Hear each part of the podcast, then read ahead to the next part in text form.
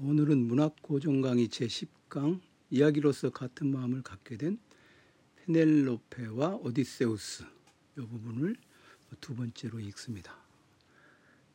오늘 읽을 부분은 제19권 호메로스의 서사시에 따르면 어, 제19권 오디세우스가 페넬로페와 대담하다 이 부분하고 제20권 구원자들을 죽이기 전에 있었던 일들 21, 22 여기까지 읽으시면 되는데 저는 주로 19권과 20권에 있었던 얘기, 있는 얘기를 중심으로 해보겠습니다. 21권은 활이고 22권은 오디세우스가 구원자들을 죽이다예요. 많이 죽이죠. 죽인다고 하니까 이번에 무슨 살인 사건 그 어떤 20대 여성이 또래의 여성을 죽인 사건이 부산에서 일어났죠. 어쨌든 사람과 사람의 관계라고 하는 것은 잘 모르겠습니다. 그런데 제가 좀 그걸 보면서 주목한 게 그 할아버지하고 그 여성과 같이 살았다 봐요. 그 할아버지가 손녀를 잘못 키웠다. 그렇게 하시는데 그렇게까지 생각하지 않으셔도 될 것 같더라고요, 저는. 할아버지가 손녀를 키운다는 게 가능하겠습니까? 불가능하지. 아들도 아버지도 아들을 제대로 키우기가 어려운 게 인생살이고 엄마가 딸을 제대로 키우는 것도 힘든 사람이 사람을 애초에 키운다는 것 자체가 하나의 독, 독자적인 세계를 만들어 가기 때문에 어렵지 않겠나 그런 생각을 늘 하거든요. 그러니 그 할아버지 그냥 뭐 세상의 이치가 그러하지만 그 이치가 모두 다 들어맞는 이치는 아니잖아요. 그래서 그런 생각 안 하시면 좋을 것 같아요. 아, 딸아이가 인격적으로 뭔가, 아니, 손녀딸이 인격적으로 뭔가 있나 보다라고 생각하셔야지 자신의 탓을 하실 수는 없죠. 여기 왜 제가 그 얘기를 느닷없이 하느냐 하면 이제 19권부터 23권까지가 알아보다 페넬로페와 오디세우스의 관계 문제인데 사람이 사람을 알아보는 건 정말 어렵습니다. 그냥 적당한 선에서 적당하게 그만 그만하게 그렇게 지내는 거죠. 앞에서 오디세우스와 텔레마코스는 그냥 쉽게 알아봤다고 말씀을 드렸잖아요. 그런데 아마 그렇게 사무친 아무 제 아버지니까 됐네라는 정도. 예. 제 아들이네. 뭐그 뭐그 아들하고 아버지 사이에 얼마나 그렇게 사무친 뭐가 있었겠어요. 막, 막 무슨 엄청난 절차를 거쳐야만 알아보는 그런 끈끈한 뭐가 있, 겠습니까 대면 대면 하지만 않으면 다행인 그런 게 사실 부자 관계인 거고 모녀 관계는 잘 모르겠어요. 제가 네, 저 제가 제가 무슨 인간과 인간의 관계 그런 것에 대해서 생각할 때 글쎄 이야기로서 같은 마음을 갖게 된 이렇게 이게 지금 제 10강의 제목이 그거잖아요. 이야기를 많이 해야 돼요. 이야기를 많이 해야 돼. 이야기를. 제가 이렇게 저, 저보다 윗 어른하고 이렇게 관계를 생각해 보면 이야기를 많이 한 분과 분들도 아니고 분, 선생님. 선생님하고 이야기 많이 했죠. 이야기 많이 한 분과 어쨌든 같은 마음은 아니고 유, 사한 비스무리한 마음이라도 갖게 되는 것이지 뭐 돌아가신 아버지하고 이야기를 얼마나 했겠습니까? 이야기를 많이 안 하면 알 수 없어요. 그런 그러니까 여기서 텔레마코스하고 오디세우스도 뭐 얼마나 얘기했겠습니까? 오디세 텔레마코스 어렸을 때 전쟁터 나갔고 뭐 왔는데 그러니까 뭐 어, 아버지 안녕하세요. 어, 너 네가 텔레마코스야? 뭐 이 정도면 비슷하게 생겼네. 그리고 주, 주변 사람들도 아버지 아들 맞아요라고 말하면 오냐 오냐 하고 넘어가는 거겠죠. 근데 페넬레프는 이제 물론 역사를 보면 아버지가 아들 아들과 아버지 뭐 사이에 치열한 뭐 피 흘림이 일어나기도 하지만 페넬로피아의 관계는 그렇게 간단치 않으니까 좀 더 많은 공을 들이고 좀 더 많은 이야기를 하고 그렇게 되겠죠. 천병인 선생이 어, 저기 달아놓은 제목은 오디세우스가 페넬로피아 대담하다 그리고 발을 닦는 얘기가 나오는데 바로 그 유명한 그 사파가 있죠. 예. 오디세우스가 발을 내밀고 있고 그 그런데 여기 로버트 페이글스는 여기다가 Penelope and Her Guest 그렇게 돼 있어요. 페넬로페와 그의 손님. 음, 왜 her를 그녀라고 안 하고 그애라고 했느냐? her나 his나 그냥 그라고 번역하면 됩니다. 한국어로 번역할 때는. 페넬로페가 여성이니까 그의 손님 그러면 그냥 알 수 있죠. 이게 페넬 오디세우스 아니 페넬로페와 그의 손님이니까 이게 좀 더좀 좀 적절한 제목이 아닐까 19권은 말이죠. 아직은 못 알아봤으니까. 그래요. 이제 페넬로페에게 신경을 써야죠. 그리고 제가 여기 112페이지에 써놨듯이 페넬로페가 여기서는 사실은 주도를 하는 사람인데 페넬로페를 수식하는 형용사가 περίφρων입니다. περίφρων, περίφρων. 아, ἀφροσύνη 그러면은 절제잖아요. 절제. ὁμοφροσύνη 그러면 같은 마음이고? 아 σωφροσύνη가 절제지. σωφροσύνη 절제하는 마음, 마음을 억누르는 사려 깊은 περίφρων이죠. περίφρων. 사려 깊다라고 번역하기보다는 어, περί라고 하는 말이 περί라고 말이 περί periphery 그럼 주변 기기 그런 말 쓰잖아요. 그러니까 그건 뭐겠어요. 이리저리 이것저것 생각이 많은 그런 말이죠. 마음을 여기저기에 쓰는. 그래서 그게 사려 깊은이잖아요. 마음을 여기저기 쓰니까 사려 깊다. 아이고 정신없는 거 아닌가? 이렇게 생각할 수도 있지만 마음을 이렇게 저렇게 쓰니까 사려 깊은 περίφρων.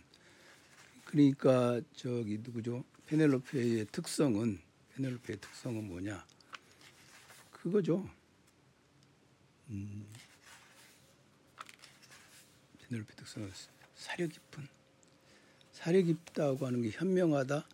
이것저것 막 이렇게 둘러보다 그런 말이잖아요. 그래서 호메로스가 호메로스가 이 페넬로페를 부를 때는 페리프론인데 이, 하여튼 온갖 걸 다 생각해 본다는 것이죠. 온갖 걸 다 생각해 보려면은 어, 어, 전체에 대한 이해에 이르렀다. 뭐 그런 정도까지도 우리가 생각할 수 있는데 περί περίφρων 하는 그러니까 사려 깊은 페넬로페는 이렇게 오디세우스에게 예, 이름과 도시, 부모님 이렇게 여러 가지를 물어봐요. 예, 물어보고 오디세우스는 또 자신이 불행하다 그런 식으로 말을 합니다. 그래서 음, 페넬로페가 이제 막 계속 계속 사력 있게 이렇게 얘기를 하고 대, 화를 하는 게 19권 136회 보면 오직 오디세우스에 대한 그리움으로 내 마음은 소진되어 가고 있고 자신의 괴로움의 원인을 밝히고 있는데 그런 다음에 혈통과 고향을 말해달라고 하는데 그 오디세우스의 이야기를 듣고 페넬로페는 눈물이 흘렀고 살갗이 녹아내렸다. 거짓말을 했기 때문이죠. 오디세우스도 섣불리 말을 했다가는 아가멤논처럼 될 수도 있으니까 아직은 잘 모를 수 있잖아요. 그러니까 이제 겉모습을 식별하기 위해서 페넬로페가 또 물어보죠. 아, 페넬로페도 짐작은 하고 있는 건데 짐작은 하고 있을 텐데 그 짐작이 자기 스스로도 긴가민가 하지 않았겠어요? 그러니까 그게 계속 어, 고생스러웠겠죠. 그렇죠. 고생스러웠을 테고 그런 그런 고, 고통 자체를 참 견디기가 어렵고 뭐 그런 상황 그런 상황에서 뭐 눈물도 흘리고 음, 그렇지 않겠습니까? 그러니까 여기서 이제 오디세우스를 더 이제 좀더 좀더 좀 더 심하게 심하게는 좀 심화죠 심화해서 깊이 있게 확인할 수 확인해 보고자 발을 씻는 것이죠. 어, 오디세우스의 발을 씻기는 시녀는 오디세우스의 유모였던 에우리클레이아 에우리클레이아인데 거기서 그런 얘기 하죠 나오죠 392행 19권 392행에서 95행에 주인을 씻어주려고 가까이 다가갔을 때 그녀는 아니나 다를까 단박에 그의 흉터를 알아보았다. 그 흉터는 그가 전에 어머니의 아버지인 아우돌리코스와 그 아들들을 만나보려고 바르나소스에 갔을 때 멧돼지의 흰 엄니에 부상당했던 바로 그 흉터였다. 그리고 그 흉터가 생기게 된 음, 연원이 밝혀지죠. 유년기의 오디세우스의 모습 그렇게 얘기를 하고 그 다음에 이제 청년기 이야기는 텔레마코스 이야기가 대신하고 있고 오디세우스는 유모가 자신의 흉터를 알아보았음을 눈치챘지만 그거를 누더기로 흉터를 덮습니다. 그에게 이제 페네로페가 구원자들이 자기를 괴롭히고 있고 꿈을 꾼다는 얘기를 하고 그리고 이제 그것에 대해서 해몽을 합니다. 그런데 19권 555행에서 558행 555행에서 558행 거기서 이제 앞으로 걔네들을 나한테 오디세우스가 해몽을 해몽의 이것을 빌려서 그 말을 하죠. 그 꿈을 옆으로 틀어 달리 해몽한다는 것은 불가능한 일이요. 그니 분명하다 이 말입니다. 그분이 그 꿈을 어떻게 실현할지 오디세우스 자신이 그대에게 알려주셨으니 말이요. 모든 구원자들에게 빠짐없이 파멸이 그 모습을 드러낼 것이며 그 어느 누구도 죽음과 죽음의 운명을 피하지 못할 것이요.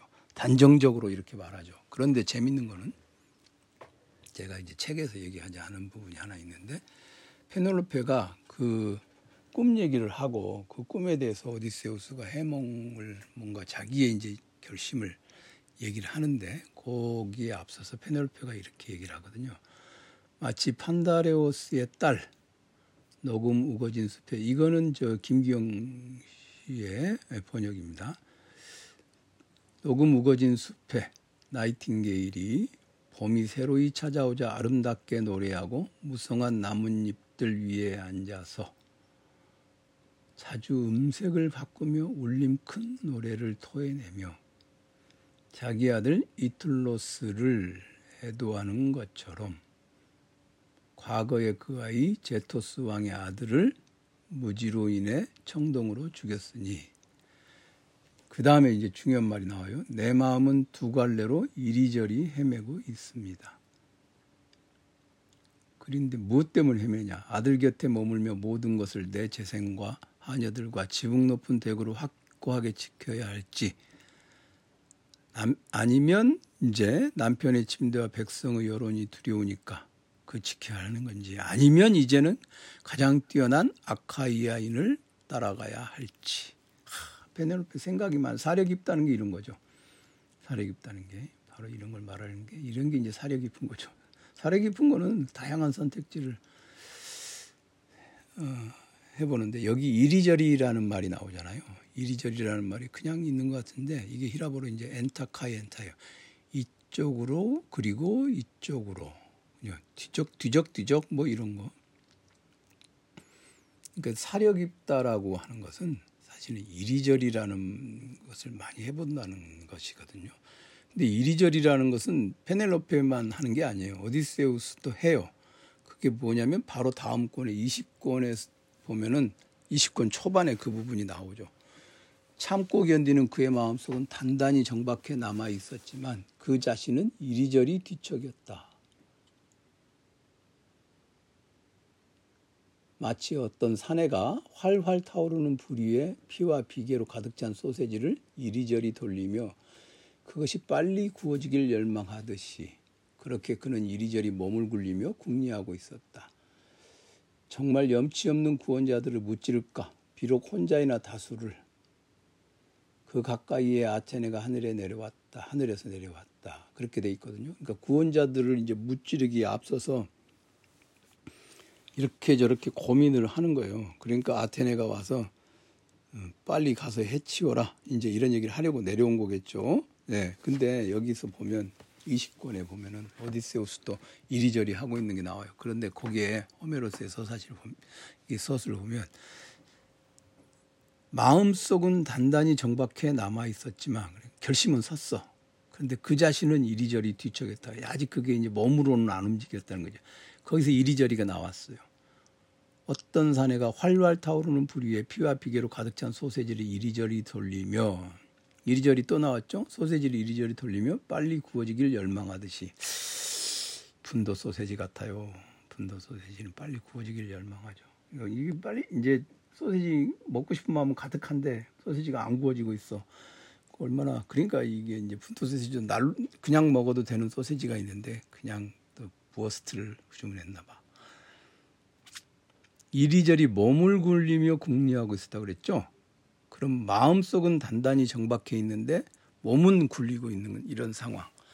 요게 지금 오디세우스죠. 그러니까 오디세우스도 고민을 하고 있는 것이고 이들이 이제 사려 깊은 모습을 이리저리라고 하는 건데 이게 인간의 봄 그냥 어떤 모습이 아닐까 어떤 어떤 걸 결정해야 하는 상황 앞에서 그리고 여기 우리가 제가 책을 읽고 이제 독서 카드 이런 걸 만들잖아요. 그러면 그게 깔끔하게 완벽하게 뭘 만들고 싶은데 잘 안 돼. 왜냐? 사람이 그렇게 안 되거든요. 안 되거든요. 그냥 그래서 아이 그냥 뭐 인생은 기니까 다음에 또 기회가 되면 만들지 그런 생각으로 포기하고 또는 만들어 놓은 독서 카드들이 이렇게 뒤적뒤적 이리저리 뒤적이다 보면 이리저리 뒤적이다 보면 이상하게 예전에 한번 만들었는데 또 만든 게 또 있어요. 그럼 둘 중에 하나를 이렇게 이제 반복되는 거니까 없애버리곤 하는데 글쎄 그런 것도 그렇게 이리저리 이리저리 뒤적뒤적 예. 뒤죽박죽은 아니고 이리저리 뒤적뒤적 해보는 게 인간의 몸이고 마음인데 오디세우스는 결심은 섰어요. 지금 앞에서 그런 얘기 했잖아요. 그 누구도 어느 누구도 죽음과 죽음의 운명을 피하지 못할 것이다. 했는데 곧바로 20권에 가서 초반에 이리저리 소세지도 나오고 마음 마음은 정, 단단한데 자신은 이리저리 뒤척이고 그 다음에 몸을 이리저리 굴리면서 궁리하고 있었다고 하는데 이 사려 깊은 생각이 많은 이 페넬로페도 마찬가지로 마음은 두 갈래로 이리저리 헤매고 있는 그런 상황이죠. 요게 이제 곧바로 오디세우스가 구원자들을 죽이고 그 다음에 어, 알아보는 그러니까 거대하게 뿌리 내린 침대라고 하는 23권으로 가기 전에 그런 상황이었죠. 이런 부분에서 한 번쯤은 쉬어가면서 인간이 어떻게 하는가 그런 걸 보여주지 않나 그 싶습니다.